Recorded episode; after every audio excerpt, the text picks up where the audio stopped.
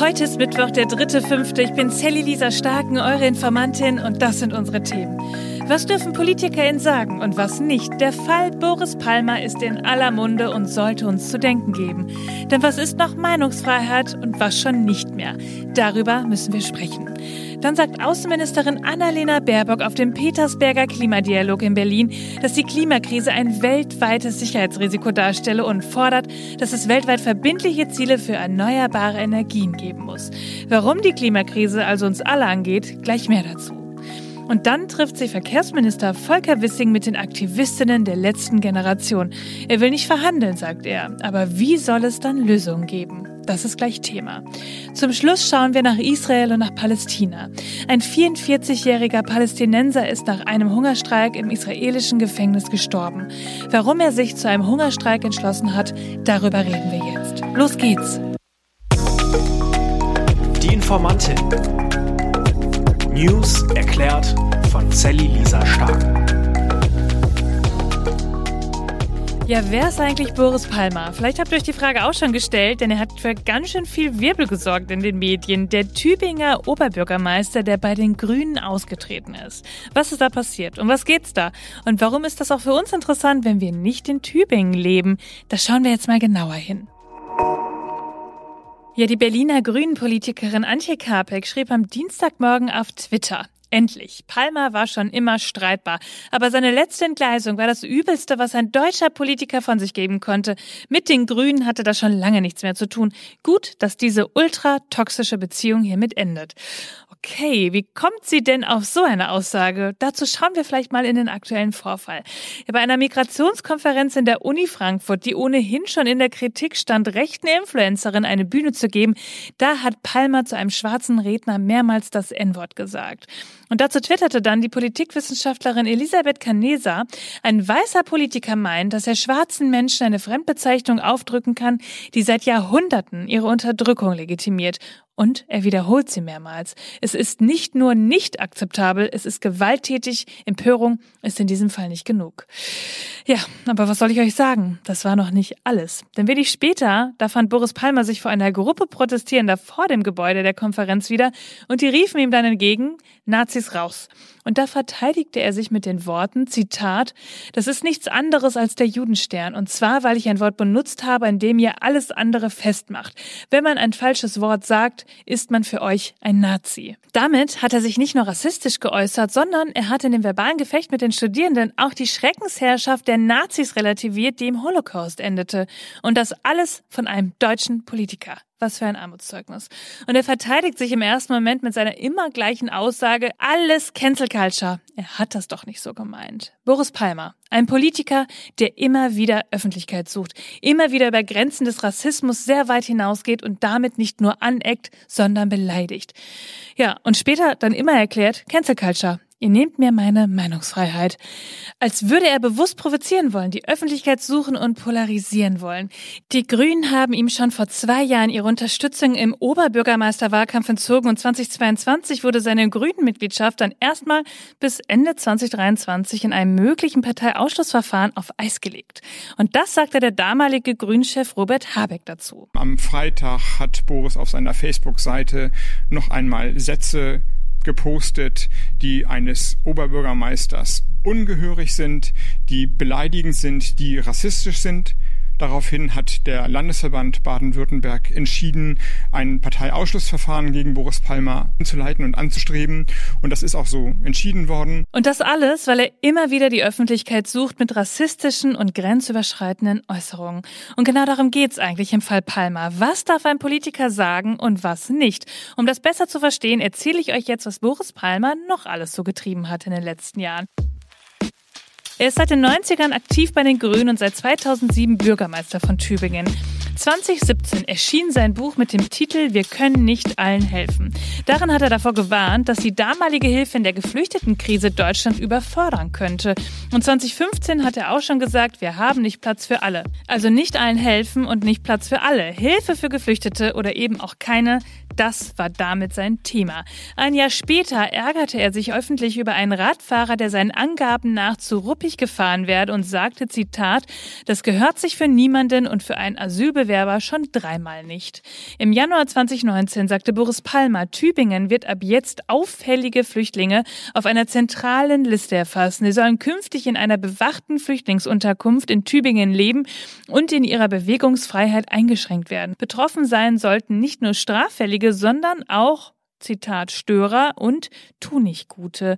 Das wurde ihm allerdings durch den Datenschutzbeauftragten von Baden-Württemberg verboten. Im April 2020 wollte er, dass die Corona-Maßnahmen gelockert werden und sagte, Zitat, ich sag's Ihnen nochmal ganz brutal, wir retten in Deutschland möglicherweise Menschen, die in einem halben Jahr sowieso tot wären, aufgrund ihres Alters und ihrer Vorerkrankungen.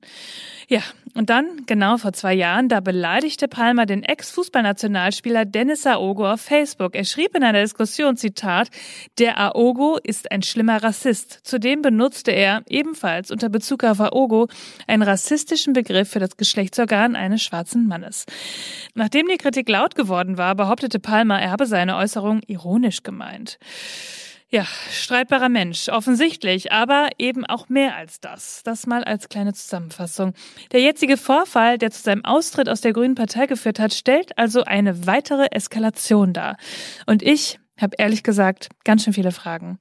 Wie kann es überhaupt so weit kommen? Hätte Palmer bei Rassismusvorwürfen nicht hart an sich arbeiten oder sein Amt schon längst niederlegen müssen? Er hat ja auch eine gewisse Vorbildfunktion und ist nicht nur Privatmensch. Und glaubt er, dass die angekündigte Auszeit reiche und er dann zurück ins Amt kommen könne? Wenigstens sucht er sich jetzt Hilfe, wie er sagt. Und hier nochmal zur Klarheit. Nach Artikel 5 des Grundgesetzes hat jeder Mensch das Recht, seine Meinung frei zu äußern. Das ist eines unserer wichtigsten Rechte. Nur, das endet dort, wo andere Menschen beleidigt werden, zum Hass aufgerufen oder mit Gewalt gedroht wird. Wenn Leute wie Palmer also sagen, ich habe das nicht so gemeint oder ist doch alles nur Cancel Culture, dann darf man in vielen Fällen annehmen, dass eine Strategie dahinter steckt. Unter dem Tarnumhang der Bedrohung der Meinungsfreiheit Beleidigung zu erlauben und damit zu argumentieren, dass die Demokratie abgeschafft wird, wenn man nicht mehr alles sagen darf, das ist schlichtweg falsch und gefährlich. Gerade als Politiker darf man meiner Meinung nach den Bogen nicht so stark überspannen und schon gar nicht rassistisch werden. Also ciao, bis auf weiteres, Boris Palmer. Denn die Frage, die bleibt, tritt er auch als Oberbürgermeister zurück? Ja, gestern startete der Petersberger Klimadialog. Wir wissen um die Klimakrise. Wir wissen auch, dass wir nicht genug tun, um diese Klimakrise in den Griff zu bekommen. Und deswegen treffen wir uns hier zum Petersberger Klimadialog, Ministerinnen und Minister aus mehr als 40 Ländern, um an Lösungen zu arbeiten. Der Petersberger Klimadialog ist keine normale Konferenz, wo man sich am Ende auf den kleinsten gemeinsamen Nenner einigt, sondern der Petersberger Klimadialog ist eine Arbeitskonferenz. Das sagte Annalena Baerbock auf der Konferenz, also 40 Staaten auf der Suche nach Lösungen, um das 1,5-Grad-Ziel noch zu erreichen. Baerbock nannte die Klimakrise unter anderem auch ein weltweites Sicherheitsrisiko und deshalb bräuchten wir auch weltweit verbindliche Ziele für den Ausbau von erneuerbaren Energien. Und die Außenministerin kündigte zudem an, dass Deutschland die Klimahilfen für ärmere Länder auf mindestens 6 Milliarden € jährlich ab nächstem Jahr aufstocken werde. Und für dieses Jahr sind dann noch 4,3 Milliarden € eingeplant. Und Annalena Baerbock machte nochmal deutlich klar, warum die Klimakrise uns alle angeht. Seit dem ersten Petersberger Klimadialog ist der globale Meeresspiegel durchschnittlich um fast 5 Zentimeter angestiegen. Für die Menschen auf Fidschi oder Dominica ist das eine lebensbedrohliche Katastrophe. Für uns alle ist diese Krise die größte Sicherheitsherausforderung unserer Zeit. Klimapolitik ist auch Interessenpolitik. Aber ein Interesse haben wir alle gemeinsam. Vom kleinen Inselstaat bis zur großen Industrienation. Wir wollen, dass wir und unsere Kinder in einer sicheren Welt auch in Zukunft leben können. Und gleichzeitig mit diesem Klimadialog, in dem der Blick auf unsere Zukunft gerichtet ist, ja, da traf sich Verkehrsminister Volker Wissing mit Sprecherinnen der letzten Generation. Die Menschen, die in Berlin mit ihren Demos gerade für viel Stau sorgen. Ich habe mich vielfach schon dazu geäußert, dass ich null Toleranz und Verständnis für Straftaten habe. Das ist kein Mittel der Meinungsäußerung. Das muss mit aller Härte des Gesetzes verfolgt werden. Dass ich es aber für eine Demokratie für wichtig halte, dass man Argumente austauscht. Mich überzeugen die Argumente der letzten Generation nicht. Und deswegen bin ich dialogbereit, um darüber zu sprechen, warum man wenig fordert und viel Blockade betreibt. Das finde ich sehr widersprüchlich.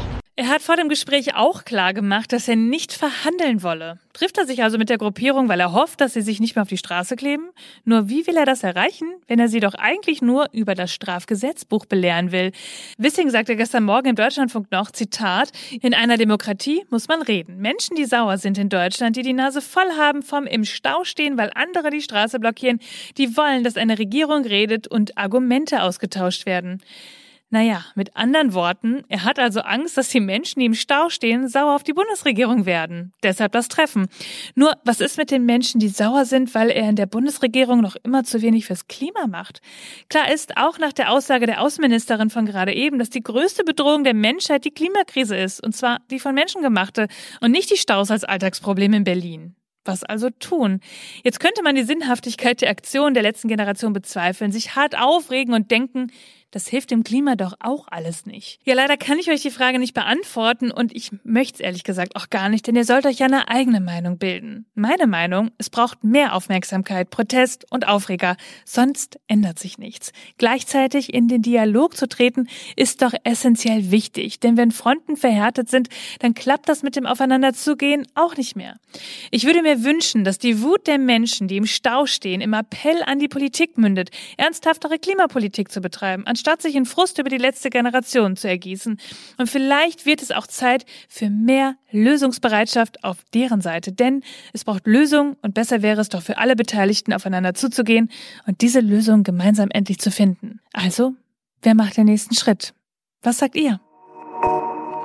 Der 44-jährige Palästinenser Khader Adnan starb nach einem 3-monatigen Hungerstreik in einem israelischen Gefängnis. Khader Adnan wollte mit seinem Hungerstreik gegen die Verwaltungshaft in Israel protestieren. Verwaltungshaft, das bedeutet, dass man ohne Anklage aus Sicherheitsgründen für 6 Monate und auch länger eingesperrt werden kann. Derzeit geht es ungefähr 1000 weiteren Palästinensern so. Das sagt die israelische Menschenrechtsgruppe Hamoket. Und in den letzten Jahren traten immer mehr Palästinenser in israelische Verwaltungshaft aus Protest in Hungerstreiks. Und in vielen Fällen wurden sie schließlich auch freigelassen, nachdem sich ihr Gesundheitszustand deutlich verschlechtert hatte.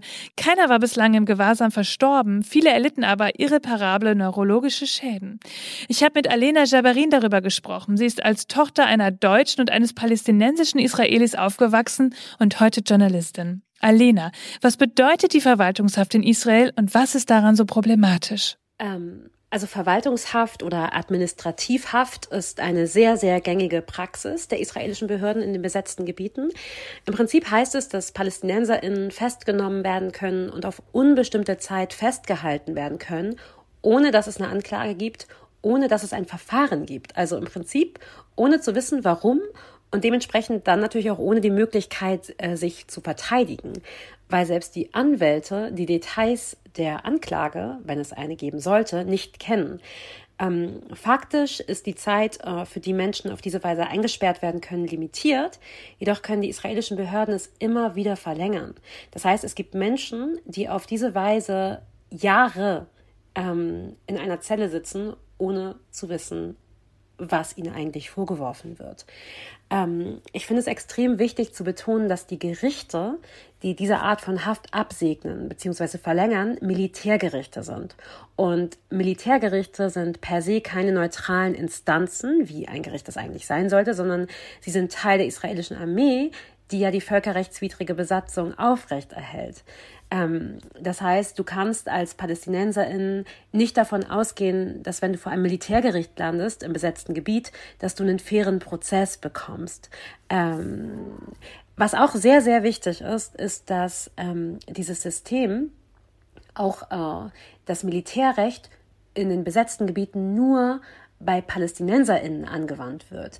Das heißt, wenn man zum Beispiel in Hebron zwei Menschen hat, einen Palästinenser und einen jüdisch-israelischen Siedler, die beide die exakt gleiche Tat vollziehen, vielleicht leben sie sogar in der gleichen Straße, sie kommen vor unterschiedliche Gerichte und ein unterschiedliches System, Rechtssystem wird angewendet. Der Palästinenser kommt vor ein Militärgericht und der jüdische Israeli, wenn er überhaupt vor ein Gericht kommt, kommt er vor ein Zivilgericht, vor ein israelisches ziviles Gericht, was natürlich ganz, ganz anders agiert als ein Militärgericht. Ja, mehrere Menschenrechtsorganisationen warnten im Fall Khader Adnan und drängten auf Hilfeleistung. Das Gefängnis verneinte, da er wegen Terrorverdacht im Gefängnis sitzen würde und er selbst jede medizinische Hilfe verweigerte. Auf Seiten der Palästinenser kam es zu Protesten und es wurden auch Raketen aus dem Gazastreifen auf Israel abgefeuert. Dabei kam bislang noch keiner zu Schaden. Die Frau des Verstorbenen äußerte sich öffentlich und forderte, auf jedwede Gewalt zu verzichten. Das hätte ihr Mann nicht gewollt.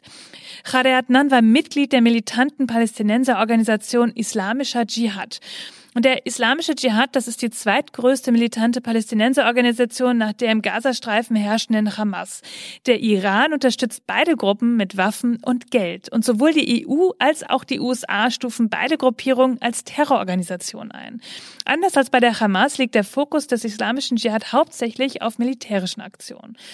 Ja, der Israel-Palästina-Konflikt, der ist gar nicht so einfach zu verstehen. Vielleicht erinnert ihr euch ja noch, ich war vor 3 Wochen selbst noch vor Ort und ich habe meine Erfahrungen da mit euch geteilt. Falls ihr die Spezialfolge dazu noch nicht gehört habt, ich verlinke sie euch nochmal in den Shownotes. Sie hilft euch vielleicht, mehr zu verstehen. Und Alena erzählte mir dann auch noch Folgendes. Soweit ich informiert bin, ist Khader Adnan der erste palästinensische Gefangene, der tatsächlich als Folge des Hungerstreiks in seiner Zelle gestorben ist. Normalerweise werden diese Gefangenen dann kurz vor ihrem Tod dann doch unter bestimmten Bedingungen der israelischen Behörden freigelassen. Oftmals, habe ich vorhin tatsächlich in den israelischen Medien gelesen, dann auch mit neurologischen oder einfach schweren gesundheitlichen Schäden, aber sie überleben. Und Khader Adnan ist nun der Erste und deswegen ist das ein sehr, sehr großer und wichtiger Fall, der sicherlich auch in die Geschichte eingehen wird. Und palästinensische Menschen heute, vor allem in den besetzten Gebieten, aber auch in Israel, sind in Solidarität mit Khader Adnan. Läden haben geschlossen, Schulen teilweise haben die Schüler nach Hause geschickt. Und vielleicht ist es auch wichtig zu betonen, dass es hier nicht darum geht, welcher Gruppe Khader Adnan angehörte, ob er beim Islamischen Dschihad war oder nicht, oder welche Religionszugehörigkeit er hat. Also christliche palästinensische Freunde von mir haben heute in Solidarität mit Khader Adnan auf Social Media Dinge gepostet. Bars, die ich kenne, die viel Alkohol verkaufen, haben heute geschlossen, denn für die Leute ist er letztendlich ein Symbol, zu einem Symbol jetzt geworden, der sein Leben gegeben hat im Protest gegen diese völkerrechtswidrige Behandlung der Administrativhaft. Ihr Lieben, auch hier gilt, informiert euch, bildet euch eure eigene Meinung und schaut über den Tellerrand hinaus. Ihr findet zu allen Themen wie immer alle Informationen und Quellen in den Shownotes. Schreibt mir, wenn ihr Fragen habt, Anregungen oder schickt mir eine Sprachnachricht auf Instagram. Das war's für diesen Mittwoch. Wir hören uns am Freitag wieder. Ich freue mich besonders darauf, wenn ihr wieder dabei seid, denn irgendwas passiert ja immer. Bis dann. Die Informantin. News erklärt von Sally-Lisa Starken. Eine Produktion von 7